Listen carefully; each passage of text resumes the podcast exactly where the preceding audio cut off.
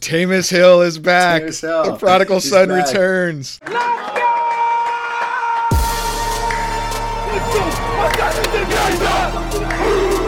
What you gonna bring to the table tonight? Don't you need everybody to move? If the ref gets your way, you hear them? We ain't apologizing for nothing today. Don't take care of y'all chicken. You feel me? Don't take care of y'all mental.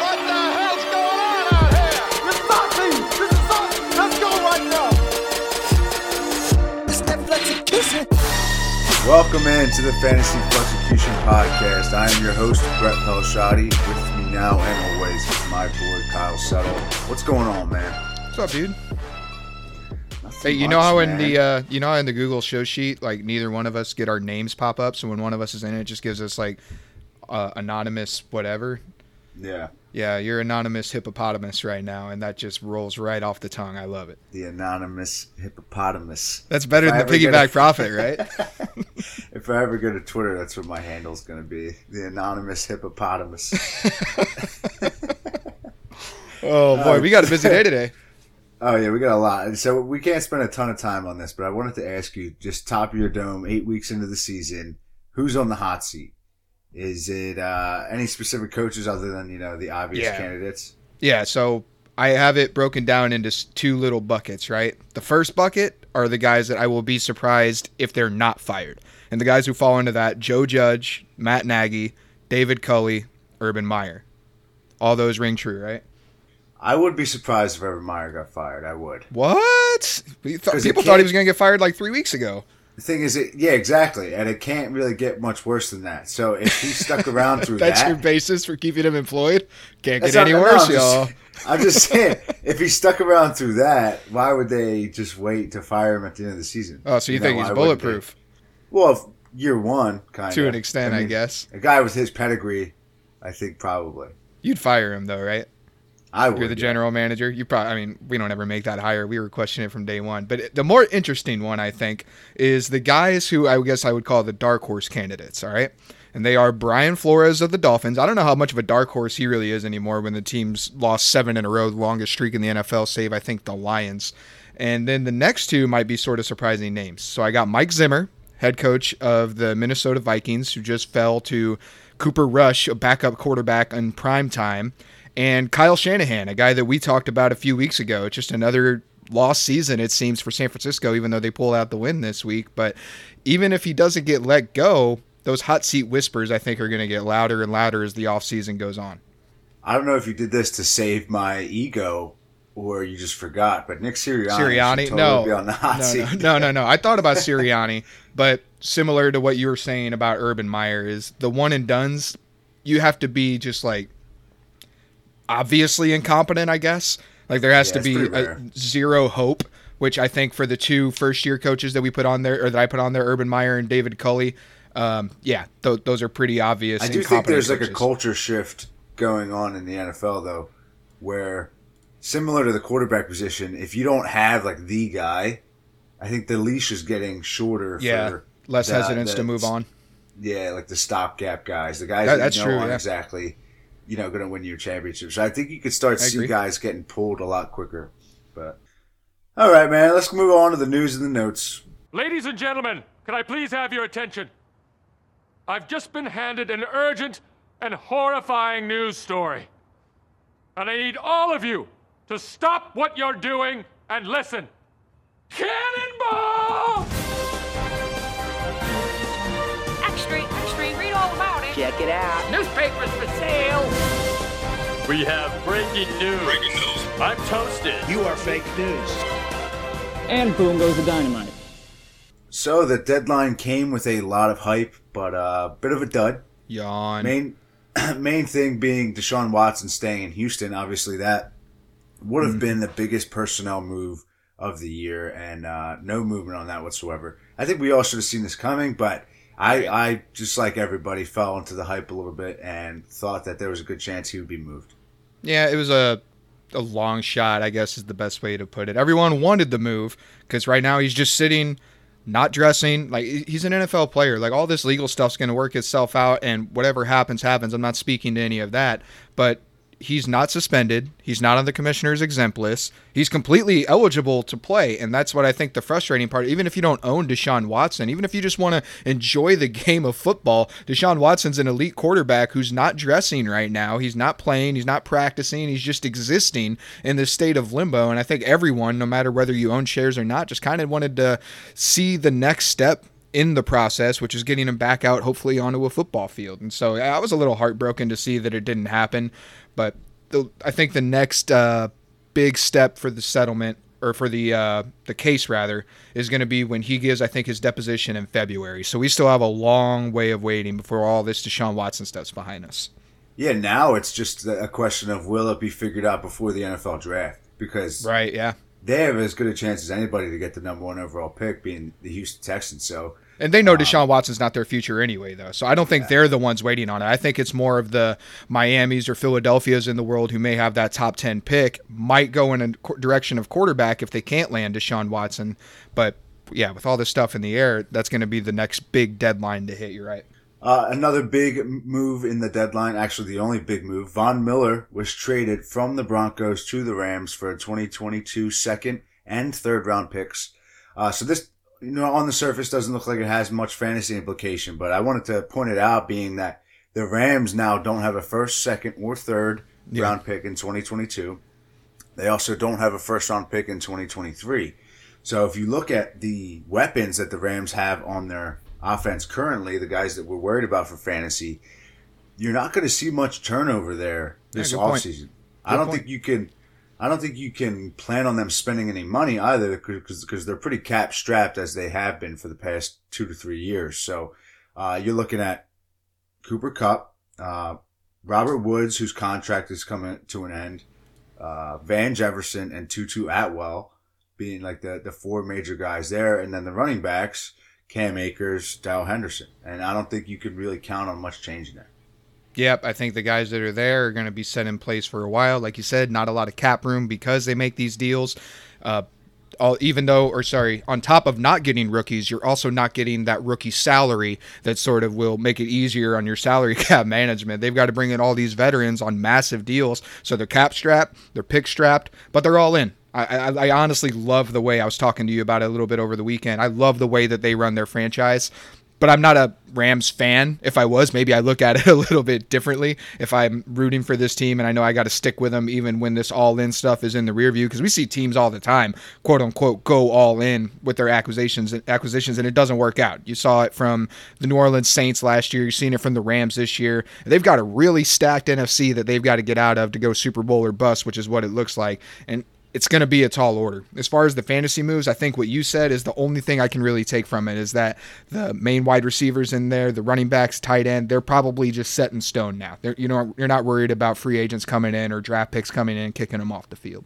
Yeah, the, the only hope for, for something really changing there is some undrafted free agent or a late round pick coming in and being something that they weren't um, scouted to be coming into the NFL draft. But after that move, uh, we had some bad news this week. Derrick Henry suffers a Jones fracture, out six to ten weeks, and in response, the Tennessee Titans sign Adrian Peterson, 34 years old, I believe. Adrian, I think Peterson. 36 actually. 36. Wow, believe it or not.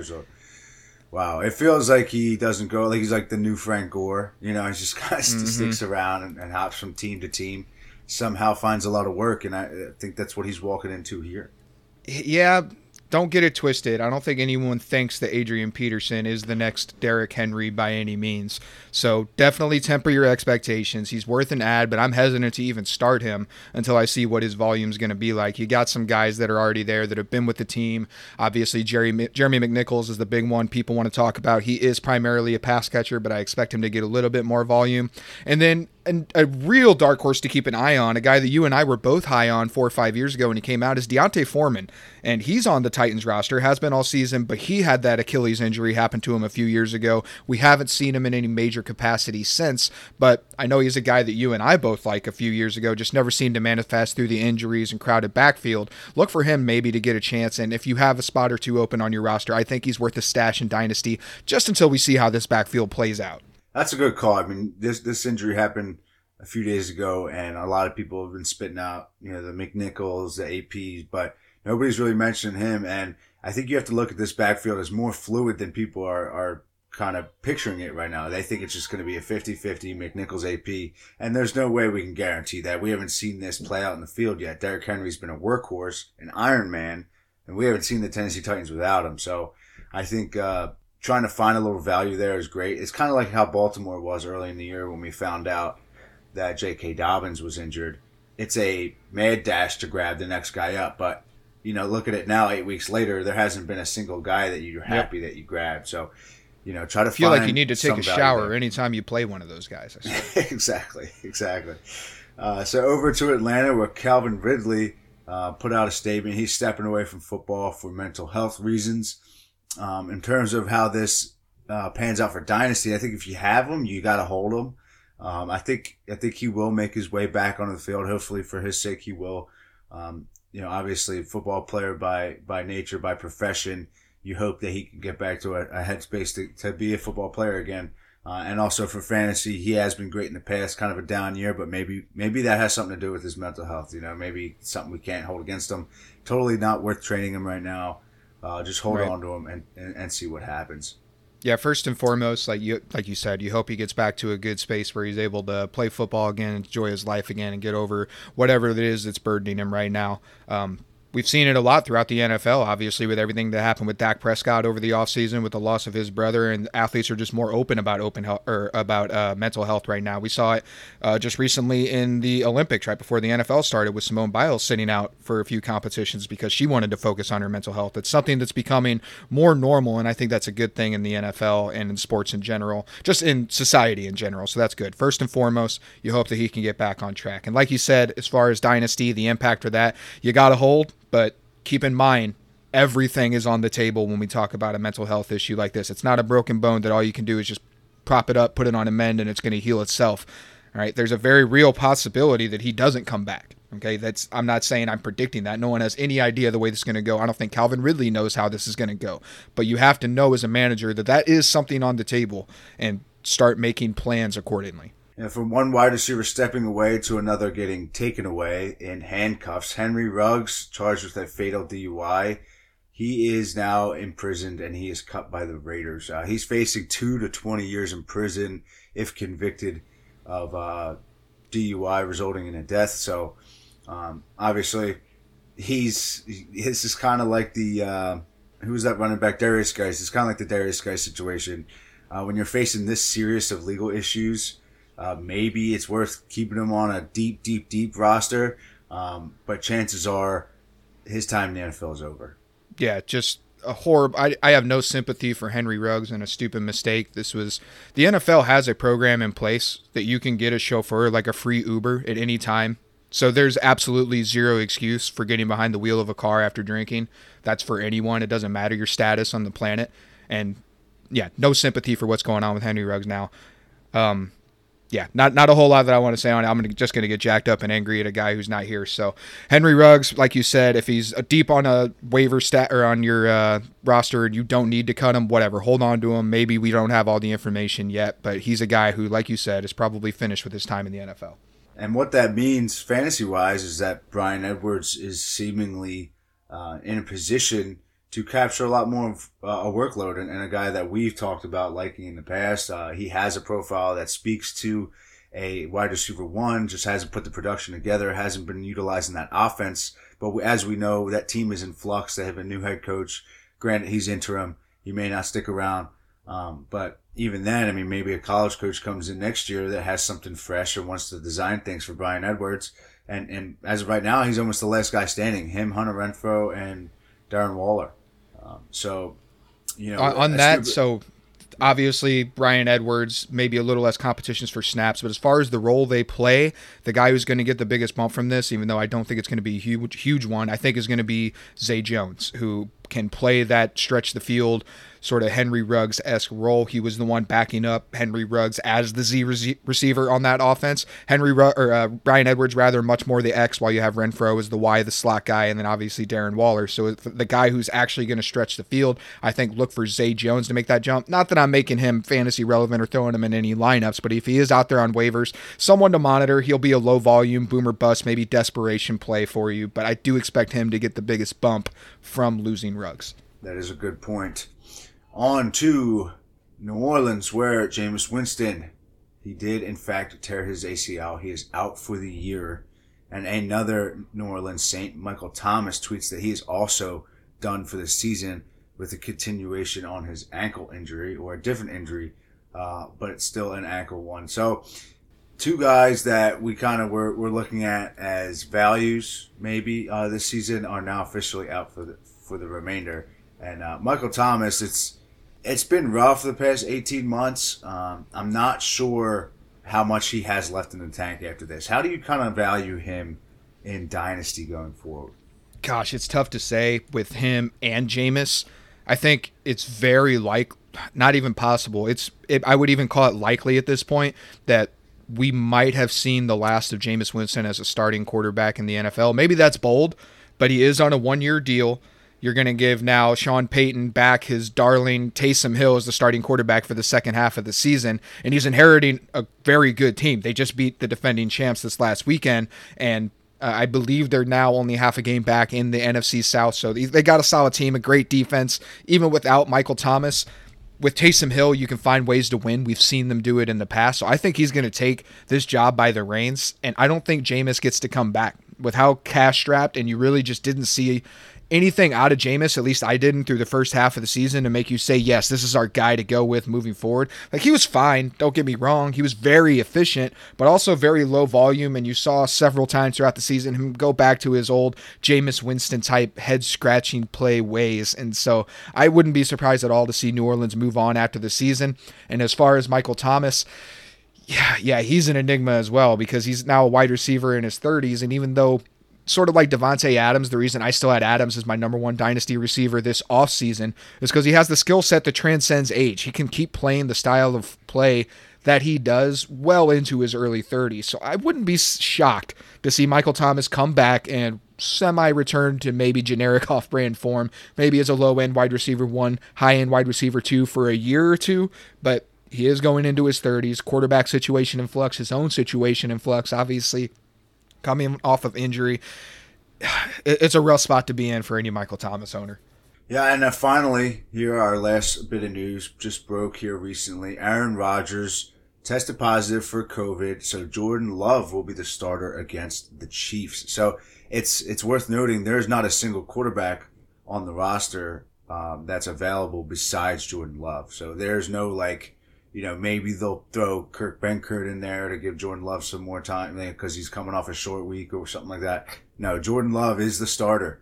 Um, he's going to have all the first team uh, reps. You know, he's going to be the guy. So we will finally get to see some action, some Jordan Love action here in regular season, meaningful football. And um, man, he's not getting an easy test. I mean, I know the Chiefs aren't a great off or great defense, but in order to keep up with a with a potent Chiefs offense, he's going to have to produce. Yeah, it's going to be a tough test for him, but it's a game where he should be given plenty of opportunity to move the ball against what's been a bad defense to start the season. And I expect a game plan very similar to what we saw on last Thursday night against Arizona for the Green Bay Packers. A lot of A.J. Dillon, a lot of Aaron Jones, maybe 40, 45 rush attempts in this ball game. And I think if Davante Adams is back, which is still not a guarantee. But if Davante Adams is back, I think that's the expectation that Jordan Love is absolutely worth a start in two QB leagues against the defense that he's playing uh, in Kansas City. The fact that this could be a come from behind game that he should have plenty of volume. Now, don't set your expectations so high. I, wouldn't start him in single quarterback or anything like that. But this is going to be a nice first test for Jordan Love. And as a Packers fan, obviously you hate to see it, but I am excited to see Jordan Love with his full complement of weapons. The the who the offense that's healthy that's left. Uh, David Bakhtiari did return to practice, so hopefully they get him back. You still have several other injuries along the offensive line and along the defense, so it's going to be a, a tall order for Green Bay. But I'm excited to see what Love's got when he's not out there throwing to Malik Taylor and other guys who got cut a few weeks later, like we saw in the preseason. So, are we predicting a Mike White level first start in the NFL for Jordan Love? Um, I'm not only predicting it, I'm guaranteeing it. All aboard the Love train, baby. All aboard the Love Train.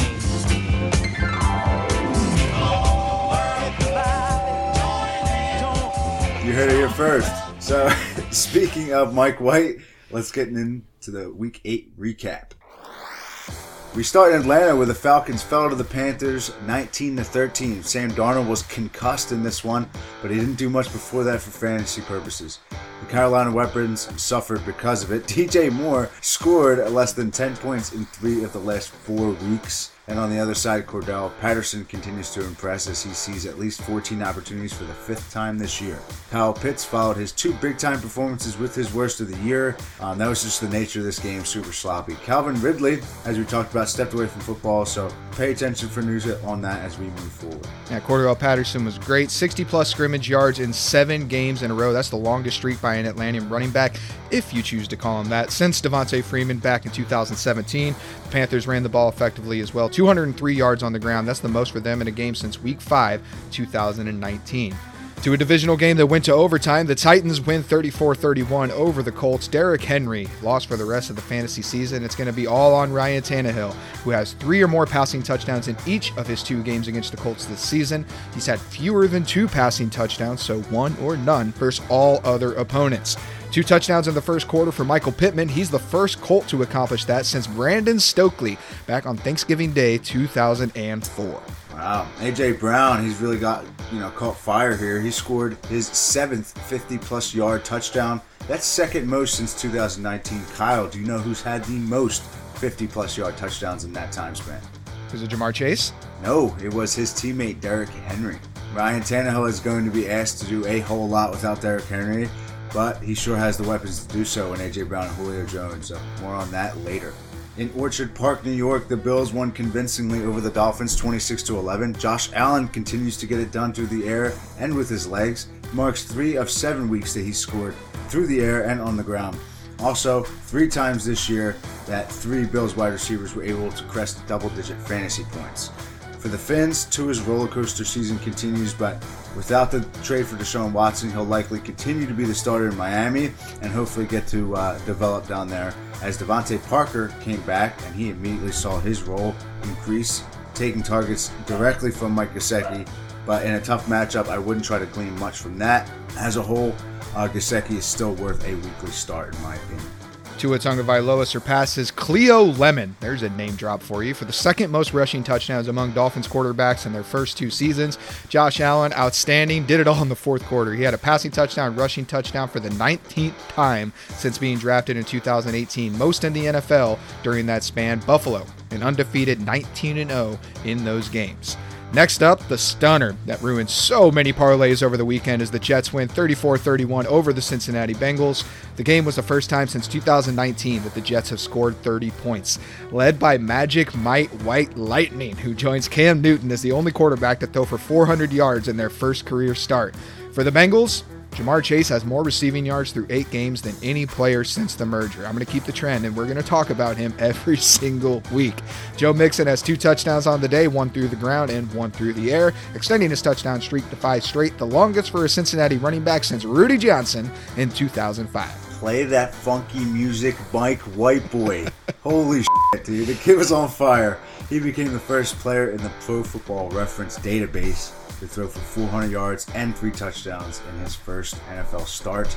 And Ja'Marr Chase, once again, every week we got to mention, he has seven touchdown receptions this year. All other rookie wide receivers combined have seven touchdowns. Man's hot. The Steelers came into the land and beat the Browns in a typical low scoring AFC North battle. Baker was rough in this one, whether because of injury or just poor performance. He is not playing winning football for the Browns or your fantasy team. He's currently the QB 28 in points per game. Jarvis Landry didn't help him out though, totaling two drops in this game after missing several weeks. On the other side, Najee Harris has 29 opportunities and continues to be the most reliable back in fantasy. Really proving me wrong. And Pat Freiermuth has come alive. He now has double digit fantasy points in back to back weeks and three times total on the year for the rookie. The Muth got Luth. Shout out the fantasy footballers. Five drives into Steelers territory result in just 10 points to the Brownies. Odell Beckham Jr. has two catches or fewer and fewer than 30 receiving yards in four separate games this season.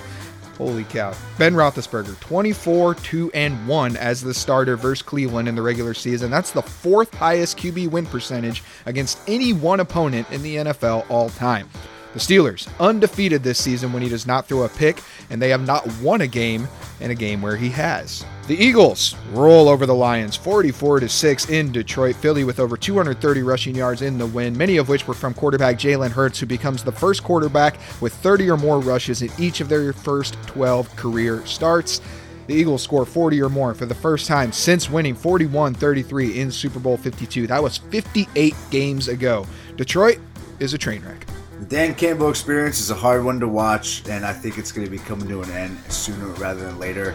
Uh, maybe this game moves the goalpost for a potential Jalen Hurts benching, uh, but I would not hold your breath. Interesting. Over to over to Houston, where the Texans backdoor cover but still lose to the Rams. Matt Stafford is your 2021 NFL MVP. You heard it here first. He has been absolutely dominant, particularly when targeting Cooper Kupp, who is on pace to break former Stafford pass catcher Calvin Johnson's yards in a season record. He's gone over 90 yards in seven of eight weeks and joins Derrick Henry as the only non quarterback to be in the top 10 in fantasy points scored so far this year. And Darrell Henderson bounced back from a down week. A lot of these Rams will be on championship rosters for sure. The aforementioned Cooper Kupp, the first player in the Super Bowl era with 10 or more touchdowns and 900 or more receiving yards in his first eight games of the season. Matt Stafford, your MVP, his passer rating over 125. It's the fourth time he's accomplished that this season. The first time in his career he's accomplished that. We're not even halfway through. The Texans, the only team in the NFL to allow 21 or more points in every single game this season. Next up, 49ers travel to Chicago, get the win 33 22 over the Bears. They improved to 7 0 in games where Jimmy Garoppolo throws for over 300 yards. San Francisco, their offense was rolling. They did not punt or turn the ball over in this game. That's the second time that's happened to the Bears since 1940. The other time, when team owner Aaron Rodgers did not turn the ball over or punt back in week 4, 2014. Justin Fields had some flashes in this one. Uh, particularly on design rollouts. Fields was 4 for 4 for 40 yards and a touchdown. Take some notes, Matt Nagy. Brandon Aiyuk, he may have turned a corner. His peripheral numbers are starting to take a positive spike, but probably still a wait and see situation at the moment. And holy Deebo Samuel, he has three games of uh, 150 plus receiving yards. That's most in the league. Over to LA, where the Patriots come in and hand the Chargers their second loss in as many weeks. Though outmatched on paper, the Patriots were uniquely positioned to beat the Chargers with short, patient passing game and the ability for Bill to scheme up away your best asset. In this one, it was Mike Williams who got blanketed. Austin Ekeler was and is impervious to matchups or game script or anything else you want to stack against him, as he is the only Charger to have a big day. Though Keenan Allen did show some life, saw double digit targets for the first time since week four, as he could be a more focal point going forward. We know he is very talented. And uh, hey, Jakobi Meyers, why don't you score a touchdown, bud? Yeah, the aforementioned Meyers has 190 career targets now without a touchdown, just four targets away from the all time mark set by Chiefs offensive coordinator Eric Bieniemy. Here's one for you. We know Jakobi Meyers is never going to be a head coach. Mac Jones has 192 completions in his first eight career games. Only Joe Burrow and his opponent on the opposite sideline, Justin Herbert, had more among rookies in their first eight starts. Austin Ekeler, eighth touchdown of the season, tied for second behind only Derrick Henry in the NFL.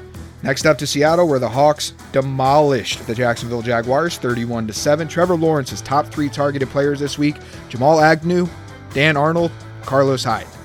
That's who accounted for 60% of his passes on Sunday. Gross.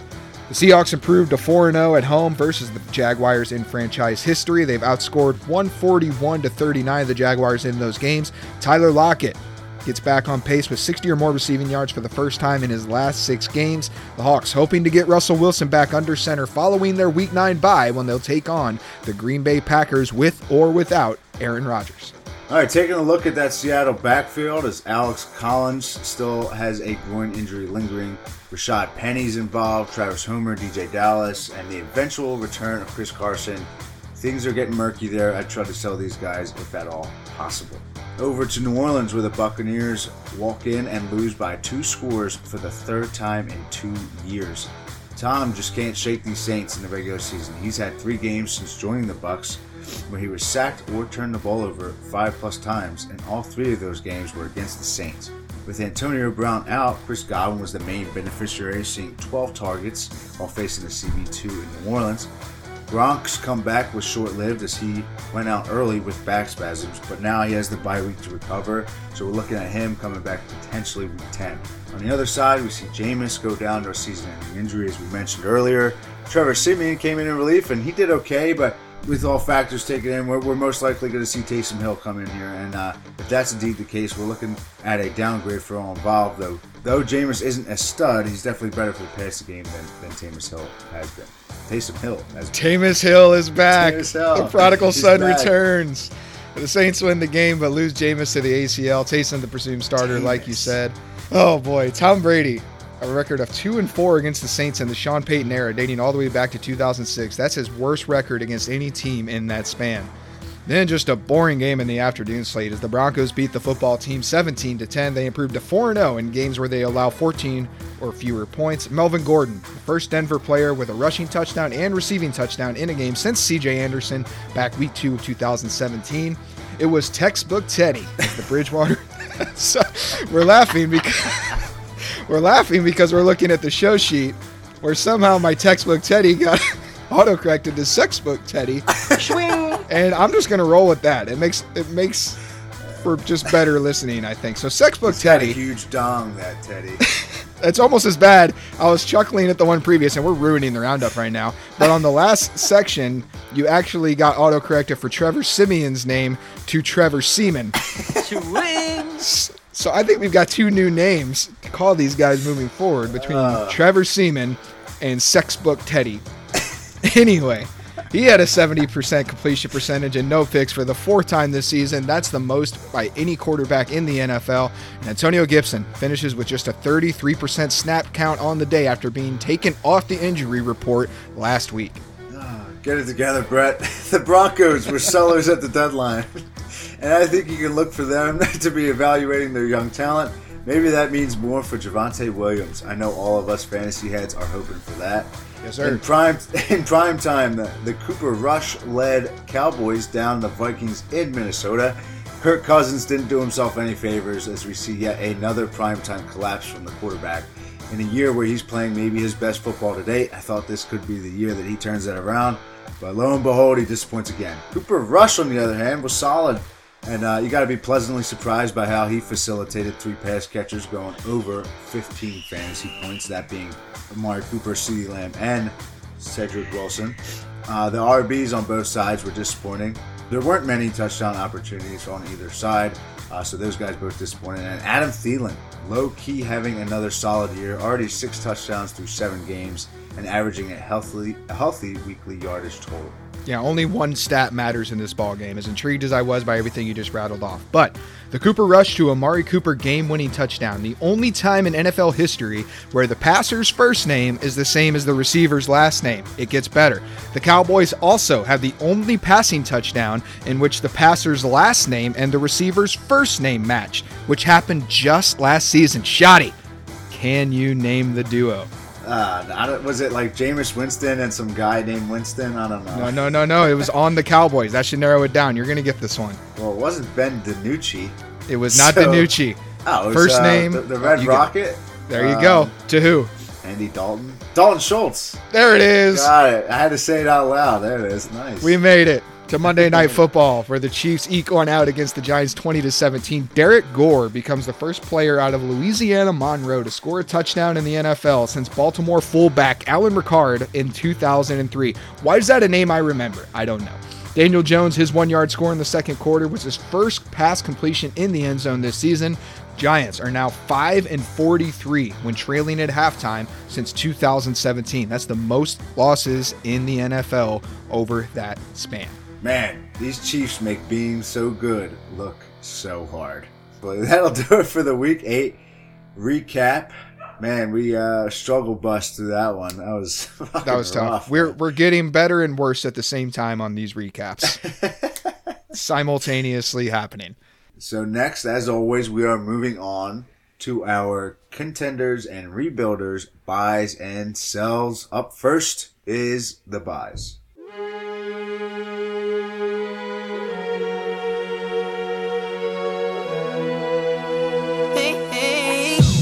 Bye, Felicia. Okay, I love you. Bye bye. Knock knock. Who's there? Bye bye. Well, bye. Now, before we start ha- naming off the buys, I got to ask you: Is there any added pressure knowing that in a, a month, month and a half from now, we're going to have to put all these back under the microscope and see how they did? No, I mean, scared money don't make money, man. You gotta There you go. fucking. There it is. Excuse me. You gotta send it. You just gotta, you know, know that you're doing the right things for the right reasons. You get all your ducks in a row, Mm-hmm. and you fire off a take. Do it with confidence. 50 told me, go ahead, switch the style up. And if they hate, then let them hate and watch the money pile up. Oh, wow. I love just throwing you for a loop sometime where you clearly have no idea how to respond to some nonsense I just threw out there. Hey, man. Only G's moving silence like lasagna. There it is. Now we're rolling. All right, so my contender buy for the week is Ryan Tannehill. So, since joining the Titans, Ryan Tannehill has been hyper efficient. In 2019, he threw a touchdown pass on 7.7% of his throws. That was good for second in the league that year. In 2020, he threw a touchdown on 6.9% of his throws. That was good for third in the league that year. So slightly lower, but still very high. And now this year, when he has the best wide receiver core of his career, his percentage goes down to 3.8%. Make it make sense. Doesn't make any sense, right? Well, there's a lot of reasons for that. The two main ones being that his running back, Derrick Henry, is on a historic pace or was on a historic pace in terms of production. And his top two pass catchers, AJ Brown and Julio Jones, have missed a combined five games while also being limited in more games out of uh, 15 total between the two of them so far. Derrick Henry, as we know, is out for the season, but before he went out, he has accounted for half of all of the Titans' touchdowns this year. In 2019, the Titans' rushing percent rushing touchdown percentage was at 37.5%. In 2020, it was up slightly, but still at 41.27%. This year was all the way up to 50%. So obviously, if Derrick Henry is going to be on this historic pace, he's going to be scoring a lot of touchdowns. Now, without Derrick Henry, that percentage will likely drop and it should land somewhere closer to the figures we saw in 2019 and 2020. So that means more touchdowns through the air off of Tannehill's right arm. With AJ Brown finally coming back to life, he's put up back-to-back games of over 100 yards and a score. And Julio have an extra time to recover, he's uh, suspected to return soon. You're looking at two top 15 wide receivers talent-wise and potentially fantasy-wise as well. And in an offense that's presumably becoming more pass-heavy by nature, uh, and because they have to, uh, and also facing an easier schedule in the coming weeks, that alone is enough for me to, to want to buy low on Tannehill. But we have to dive a little bit more into the schedule because if you look at it, uh, you will see some tough matchups sprinkled in there. But I want to give it a little more context. As of right now, the Titans have four matchups left against top 10 fantasy defenses against the quarterback position, and also four matchups against bottom 10 fantasy defenses against uh, quarterbacks in terms of points per game allowed. Now, when you're really going to need boom performances from Tannehill, he faces pretty ideal matchups. Two of, of those four easy matchups that I mentioned come in the weeks of semifinal week and championship week. So if you're a contender and you bring Ryan Tannehill on and you make it to the playoffs, all you have to do is win that divisional round. And then in the semifinal week and championship week, you face two very beatable defenses in uh, the Miami Dolphins. And I believe the other one is the uh, is San Francisco 49ers, who's letting up a ton of points uh, to the quarterback position. So all those reasons and more, I think he's a great buy for contenders. And also, just like anecdotally, I think he's a better quarterback than he's been playing. He's been playing fairly poorly, but I think he's showed us that he could play very good, efficient football. And we haven't seen him without Derrick Henry. So I think the, the overall volume is, is going to increase out of necessity. So between all the statistics I've thrown out there and my general opinion on how he is at the quarterback position, I believe he's a great buy for contenders in Dynasty Fantasy Football. Yeah, this argument sounds eerily similar to my argument a couple, or I guess about a month ago when I told you to buy Julio Jones. Right after that, Julio gets hurt and he's played like six snaps in total since I told you to do that. So hopefully we don't repeat that process with Ryan Tannehill. But the two are very similar, right? A lot of the arguments you made about the regression back to the mean for the passing game, I think we still expect that to happen even if Derrick Henry was there. But without Derrick Henry, it seems like a foregone conclusion, right? That was one of the first things that we talked about when uh, we're going back and forth after the uh, Henry news broke. We're talking about who's going to be replacing Henry, and the answer for the Titans is that Ryan Tannehill needs to become the offense. Whoever you bring in a running back, and we've seen since like Adrian Peterson is not going to make this offense go. Not to say he can't be a piece in an offense that's going, but Tannehill needs to be that guy. And hopefully he gets Antonio or not Antonio Brown, but Julio Jones back. AJ Brown, you've seen what that connection's been over the last few weeks. I mean, man is on fire. So if Tannehill continues to keep up that pace, I'd really like to see when Julio comes back, him target Julio Jones a little bit more, get Anthony Firkser a little more involved in the offense, and uh, even Chester Rogers, their slot receiver, who's had some big games here or there. It just seems like when Tannehill's throwing, he only has eyes for AJ Brown. And that could, that can't continue anymore. Maybe you get away with that when defenses have to stack eight in the box and pay more attention to the best runner in football, but that's not going to be a thing anymore. He's not going to see many eight man fronts anymore. Teams are going to be able to sit back and play the pass. And if you can bracket with a safety on AJ Brown, the other guy's got to step up, and it's going to be Ryan Tannehill's job to get them involved and to make that offense go. So I like the pick. I think it's got as good a chance as any of hitting uh, from here on forward. Like he said, schedule's not terrifying. His last, his next couple of games are a little uh, tilt worthy, I guess, goes against the LA Rams in LA at SoFi on Sunday night, and then the New Orleans Saints, who just held Tom Brady in check in Week 10.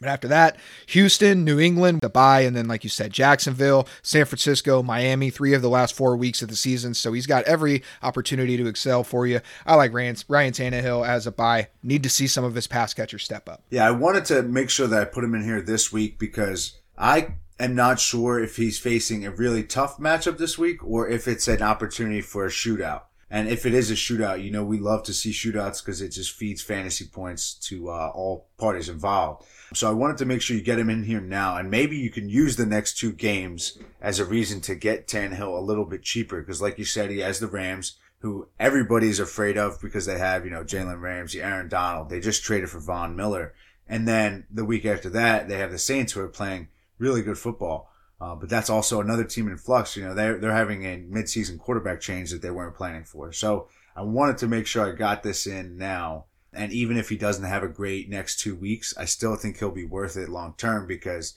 like we mentioned twice already, his schedule does ease up. And when it really matters, he's going to face some cupcake defenses. All right, on to you. Who is your rebuilder buy? So for the rebuilders, knew it was just a matter of time. I've been mulling this name over all season and all season, and the timing just never seemed right. But I'm pulling the trigger. Tua Tagovailoa is my rebuilder buy. And it's made all that much more easy by the fact that the trade deadline came and went, and Deshaun Watson didn't go anywhere. So Tua Tagovailoa, at least for the rest of this season, is going to be the quarterback for the Miami Dolphins. And e- even if something happens this all season, Miami eventually makes a move, brings in Deshaun Watson. I don't think Tua's getting thrown aside. That's something you and I talked a little bit about uh, when we were mulling over some of the Deshaun Watson uh, possibilities earlier in the season. It's like even even if you get traded in this Watson deal, your career's not done. Now you're going to this other franchise as part of the move, and you're getting a chance to resurrect your career there. But let's focus on Tua Tagovailoa and where he's at right now on the Miami Dolphins. So the 23 year old quarterback has missed three full games and all but four attempts in another. So he's essentially played in half the games, four out of eight thus far this season, and he's the quarterback 23 in fantasy points per game, including that partial week in week two the four full games that he's played against New England, Jacksonville, Atlanta, and Buffalo. So two great matchups, two awful matchups. And he's averaged about 29 fantasy points per game against Jacksonville and Atlanta. Outstanding. He's beaten up on the defenses you need to beat up on. And averaged 14 points per game against New England and Buffalo. Now that may sound rough, and I'm not going to lie, it is. But those are two good defenses. Opposing quarterbacks not named Tua Tagovailoa are averaging a full fantasy point per game less when they face Buffalo or New England. These are solid defenses, all right? It's Bill Belichick, and it's the AFC's number one seed. These are great defenses that he struggled against. So, for Tua Tagovailoa in Miami, Let's talk about the running game. The running game has been awful. Defenses are able to drop as many defenders as they want into coverage, mainly because the offense offensive run game is not a threat, and the offensive line is putrid. It's been terrible. It was rated going into this season the number 29 offensive line by Sharp Football and Pro Football Focus entering the season. And if you've watched the Dolphin game since then, it hasn't looked any better. This is a bottom of the barrel type offensive line. So part of the reason that the offensive line can't get on track is because no one has to fear the run game. Myles Gaskin ranks 36th in the NFL in rushing yards. And if you listen to this podcast for more than a week or two, you know how we feel about Myles Gaskin. All right, he's not putting fear into the, any hearts of any defenders out there. They could sit back and wait for Tua all day. Another thing helping them out is his wide receivers. His top wideouts, Jaylen Waddle, a rookie, DeVante Parker, and Will Fuller, who can't stay healthy. While Waddle has been playing great for a rookie, he is still a rookie, and his name is not Ja'Marr Chase. The other two, DeVante Parker, Will Fuller, they have missed nine of the possible 16 combined games. So this offensive uh, line has been terrible. The running game's been terrible. The wide receiver core is better, but beat up. The team's been rotating wide receivers alongside Waddle like Preston Williams, Mack Hollins, and Albert Wilson. Not exactly names that are striking fear into the hearts of defenders. Do you feel a common theme when I talk about this Miami offense? Mike Gesicki, He's getting hyper targeted because he's the only veteran pass catcher who can stay on the field. If we had other options for Tua, he would utilize them. But Mike Gesicki is the only reliable option on that offense right now who's been in the league for more than two months. According to Next Gen Stats, Tua Tagovailoa ranks third in the NFL in time to throw, behind only Ben Roethlisberger and Tom Brady. So those two guys, very different reasons for why they throw so fast. Ben Roethlisberger does it for the same reason as Tua. His offensive line can't protect him long enough for anything to happen. Tom Brady, it's because a play is out in front of him that quickly, and his 44 year old mega brain just identifies it before the snap, so he can just get it out right away. He doesn't have to hold the ball. He knows what the defense is doing before they do. To wrap this all up, the common theme the support options are abysmal in Miami. And I feel like Tua is bearing the brunt of that, and people are saying that he is a bad quarterback. No. Look at the hand he was dealt. Until that supporting cast gets better, which it only can, it can't get much worse than it is now. And when it gets better, it'll be more fair to judge Tua. Right now, trying to judge Tua for what he's doing with the pieces he has is unfair to Tua Tagovailoa, and I think now is the time to get in because his career is going to skyrocket if they ever get anyone around him. Please, Miami, somebody, do something. This one's interesting because I do disagree with you, and, and you know this already because I sold him in our dynasty league, and I was the biggest Tua supporter there are, there was coming into the season, and I've kind of changed my tune on that for a few reasons. But I want to ask you a question: Have you ever heard of the truck and trailer analogy when it comes to quarterbacks? As far as like cause and effect? Yeah. So obviously, there's a truck and there's a trailer. A truck pulls the trailer. A trailer is pulled by the truck. So Mm-hmm. a quarterback, you can usually put them in one of two buckets. Is that quarterback a truck? He Sure, sure. takes his team where it's meant to go, or is he a trailer where he's only going to go where the team takes him? Right. So you think of a Jared Goff when they went to the Super Bowl. He's a trailer. You think of, let's say, Dak Prescott when he got injured last year. It was very obvious that he was the truck of that offense. I don't think Tua is a truck quarterback. I think he's a trailer. And I'm not just going to say I think it because I think it. I think it because he reminds me a lot of Jameis Winston, of Sam Darnold, these guys that have tools, but their decision making is their biggest flaw. And it pops up every game without fail. He makes some bonehead decisions. And like I said, when we were talking about quarterbacks and coaches having shorter leashes in the NFL nowadays, I don't know if the Dolphins are going to be patient enough to stick with him and build his confidence up, surround him by what he needs to become a better decision maker and thus a better quarterback and thus a long-term option for your fantasy team. Whereas if they don't, or they start getting antsy and try to make a move for someone like a Deshaun Watson in the offseason, or use some of the draft capital that they've amassed over uh, two two first round picks in 2023, one first round pick in 2022. That is the Niners pick, which looks like a pretty solid pick right now. There is reasons to think Tua is not going to be long for Miami, or at least not going to be built around. He's always going to be looked to up be upgraded from. So that's what scares me about Tua, and I don't think the Miami Dolphins are a stable enough franchise to facilitate his growth enough. I think he has the tools. I think he could be the guy, and it wouldn't shock me if he is. But I just don't know if Miami's the team to make it work. So I, I would love for him to go somewhere else where he could be groomed, somewhere like New Orleans with Sean Payton, somewhere like um, Seattle or not Seattle, somewhere uh, like I don't know, like Matt Stafford went to LA. If Matt Stafford wasn't there and Tua was there, I think Sean Payton would or Sean McVay would be great for him. But I just don't think Miami, with their head coach likely not being long for Miami, their their front office being kind of pushed one way or another by the owner, as as has been reported. I just don't think it's a great situation, and I don't think Tua can overcome it. So let me say this. I think there is a world in which both of what both of the statements you and I just made can both be correct. As far as your truck and trailer analogy, I would be on the camp as it's too soon.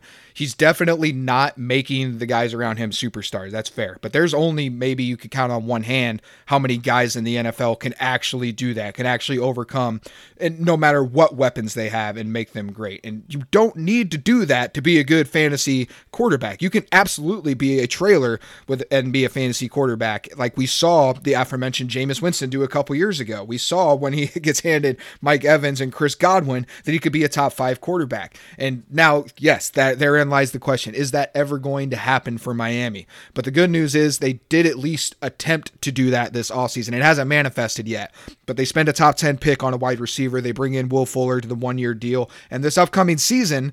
Uh, they have lots of draft capital, like we talked about last show, multiple first round picks, and nearly $80 million in cap room.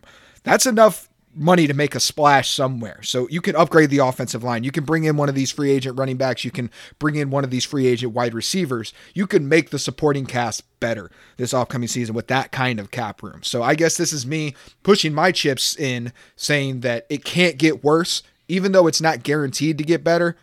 I'm I want to get in now to make sure that I do because if it does take off, Tua may be that trailer like you're saying, but he's going to be one of the best damn trailers in the NFL. All right, well, we'll see. Uh, I think it's time to move on to the sells.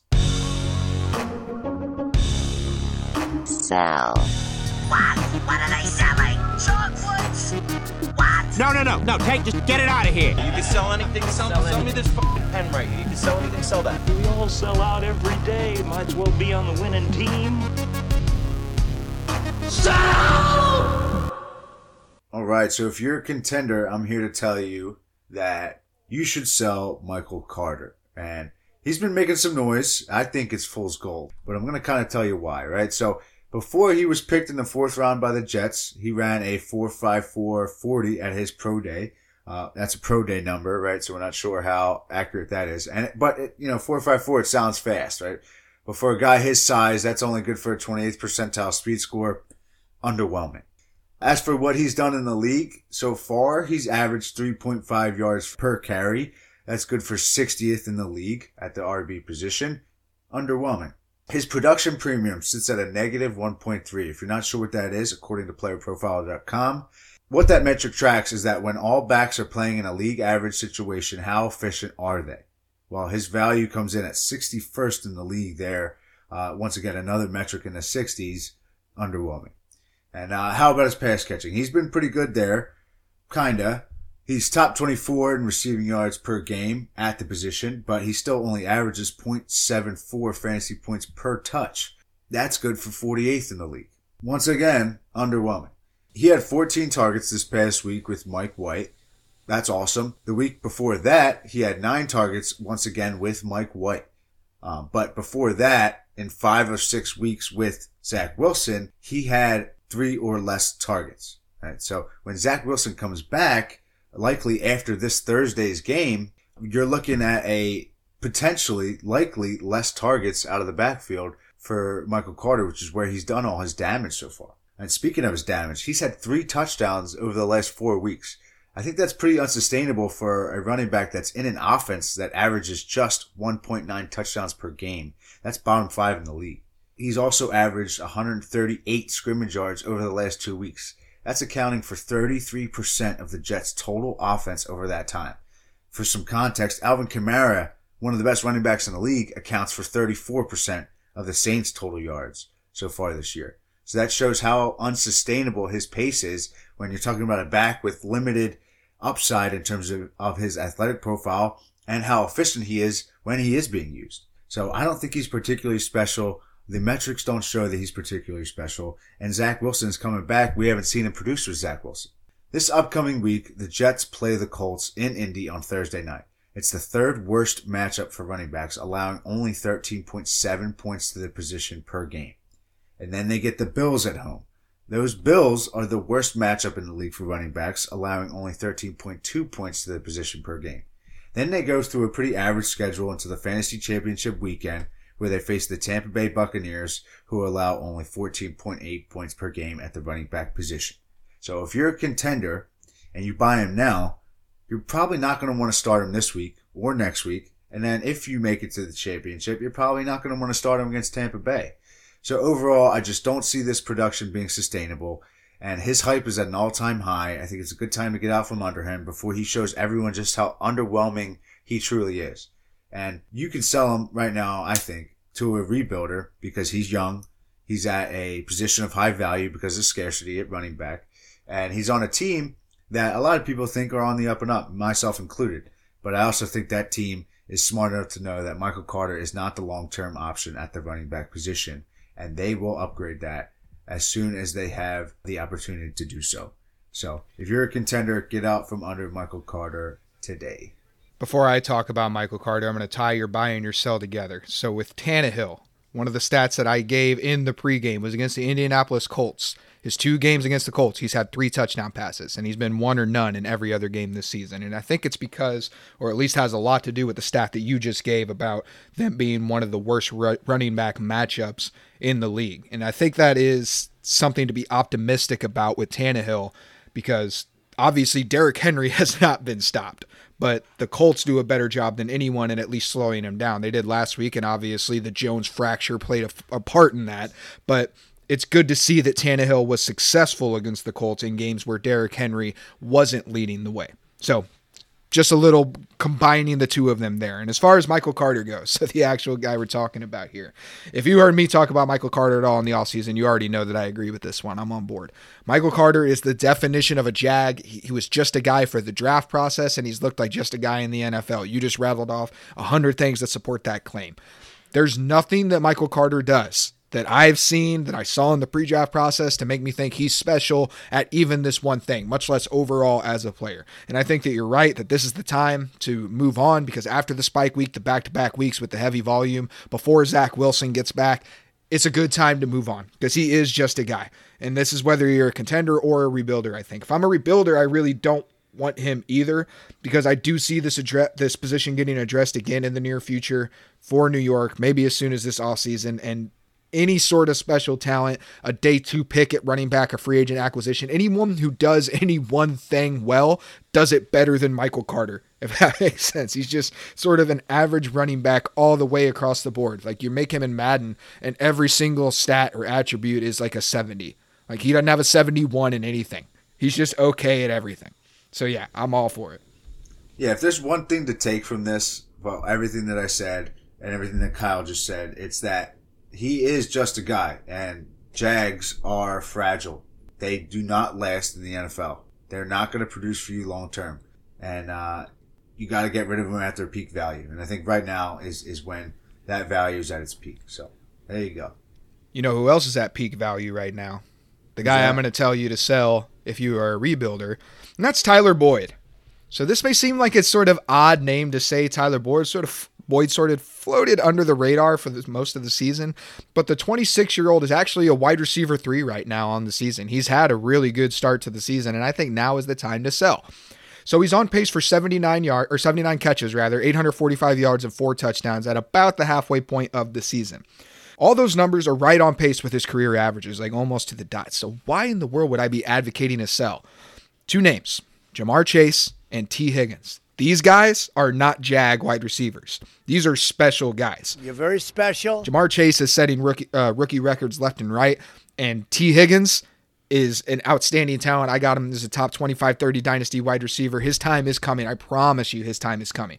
All three of these wide receivers, so Ja'Marr Chase, Tee Higgins, Tyler Boyd, they're all under contract with the Bengals until 2024 at which point Tyler Boyd will become a 30 year old free agent. We've got three more years of this trio of wide receivers. Tyler Boyd is not overtaking Tee Higgins. Tyler Boyd is not overtaking Ja'Marr Chase. he is designated as that number three wide receiver on the team. And I'm going to talk to you a little bit about what the number three receiver on a team actually means. So Tyler Boyd right now has a target share of over 21% for the Bengals. That's third on the team behind the aforementioned Ja'Marr Chase and Tee Higgins. His 51 targets, just one behind Higgins and seven behind Ja'Marr Chase on the season. This is this has been a completely split wide receiver room thus far, and this is not going to continue. So let's look at the state of the NFL as a whole. Number three wide receivers in the rest of the NFL, so outside of Cincinnati, currently have an average target share of just 13.76%. Again, that number was over 21% for Tyler Boyd. No other number three target in the NFL has a target share higher than 18.5%. That's Cole Kmet, ironically, for the Chicago Bears, behind uh, the two wide receivers, Allen Robinson and Darnell Mooney. Next up, 17.99%, we have Chase Claypool. So I just named two bottom eight or nine offenses in the NFL and the Chicago Bears and the Pittsburgh Steelers. In fact, they're number 32 and 24 in the NFL as far as yards go. So those target shares are a little bit misleading. They're getting larger pieces of a pie. Warm apple pie. Yeah? Yeah. Apple pie, huh? Uh huh.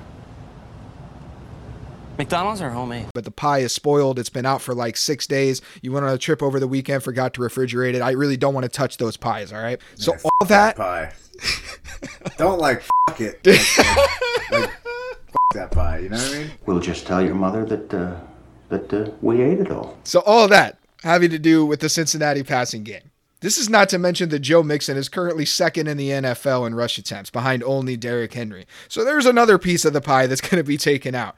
All right, he's going to take away work. So if you think that Tyler Boyd is better than Ja'Marr Chase, better than Tee Higgins, or better than Joe Mixon, then you should absolutely hold if you think he's going to move into a number two role. But if you've graduated from the third grade and you can see that this volume is not sustainable, coming off of the wide receiver 13 performance last week, now is the time to sell Tyler Boyd. Yeah, I love this one. This one's great. I, this kind of coincides with my rebuilder buy of Tee Higgins a few weeks ago, where I had all these same points, just not as detailed laid out as you have them. For why I think Tee Higgins is going to see more work is because him and Ja'Marr Chase are clearly the one and two in that offense. There's no debating that. They're much they're much more applicable to their roles. They're better overall talents. Um, I think they both have better um, Better draft with capital, Jo- better Yeah, athleticism, better, draft cap- prospect profiles, everything. Yeah, I mean, from A to Z, they are better wide receivers than Tyler Boyd. And a lot of people like to to think, uh, you know, slot receivers, they're going to get a ton of volume. It's like, yeah, in, in offenses where the slot receiver is the most talented receiver. That's why everybody loved Elijah Moore going to the Jets, where that wide receiver room is way open.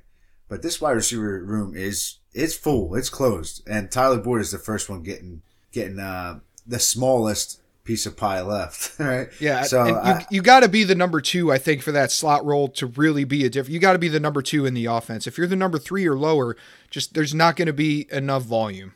It- It's not going to happen. You have to be a number. We saw it like specifically with Juju Smith-Schuster. I think he's a great sort of warning label for Tyler Boyd. Look at what Juju was doing when he was the number two in the offense behind AB. He was a top 12 to 18 wide receiver, and then it goes to a crowded receiver room where he gets pushed back to the number three on the team, and it was just unsustainable. So I think if you're the number two, that slot role is really valuable. Tyler Boyd is not the number two in this offense. If I was an NFL team, I would love to have Tyler Boyd on my team. He's a much better NFL wide receiver than he is fantasy wide receiver. And those are the guys you always should look to sell. The guys that have a better football perception and a better role in real NFL than they do in fantasy because their value is always inflated. And I agree with you on this one. If you're a rebuilder, take advantage of that inflated value of Tyler Boyd and get rid of him now. I mean, he's 26 years old. He's not exactly young, okay, but he's young enough that somebody would would like to have him on Yeah. their team. And His age is not a you. disqualifier. Yeah. All right, man. You ready for the last segment? Let's do it.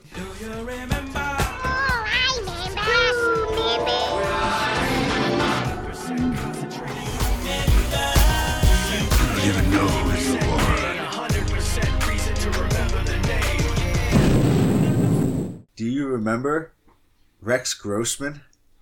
Yeah, I remember Sexy Rexy before Rex. Sexy Rexy Grossman. Rex Grossman. Of course. Um, how many teams did he play for? You got his page up? yeah, I got it up. Uh, it looks like he played for three teams. All right, so Chicago. Yes. Did he play for? Give me, give me the division for the other two. AFC South and NFC East. So NFC East was it Washington? Yes, he played for and Washington. then what was the last one you said? AFC South. Yep. That would 2009, he had a total one. of nine attempts for this team. Oh man, I, I don't know how I can't remember him. Uh, I'll say Jacksonville. it was Houston. Damn. All right. I don't remember I that at all. They're trotting out the 2021 version of Rex Grossman right now with Davis Mills. Oh, poor Davis Mills. I, uh, did, didn't Rex Grossman go to a Super Bowl? was he a part of the Chicago team that lost to Indy? I thought he was. Now I have That to was- look this up. That was 2006. 2006. That yes, Yes. he was the starting quarterback. Was he in. Chicago there? 16 games played, 480 attempts, Oh, yeah, he- was doing it. tou- touchdown to interception ratio 23 That to 20. was so he's barely hanging on. that team was more carried by its defense, I think, even than what was it, the 01 Ravens or 03 Ravens? The 2000 Ravens. Yeah. Okay. Yeah. There you go. Yeah. Right before. Yeah. That Chicago team, that offense, it was. I think that might have been right before Devin Hester, or maybe that was Hester's like rookie year. Was 2006, but they had the great special teams. Obviously, you had Brian Urlacher and that amazing Chicago defense. That was the last time the Bears have been good. After that, they've been complete and utter disappointments ever since. Yeah, so that was like you said, it was uh, the 2006 season. The game was in 2007. Man, the the the Bears were averaging 205 yards passing per game. Back into that's oh, that's gross. tell you what, the Bears would kill for 205 passing yards per game right now. yeah, I guess you're right. that sounds terrible thinking back, but like you look at 2021, Justin Fields is just not even coming close. Who to has the better 205 career when it's all said and done? Rex Grossman or Justin Fields? Oh God, please be Justin Fields. For more random Rex Grossman facts, make sure you follow us on Twitter at FFlexecution, F L E X E C U T I O N. Fantasy Flexecution on Twitter. Follow me on Twitter at FF Master Debater. It's been a real one, dog. Yep. It's been fun. Hope you all learned something.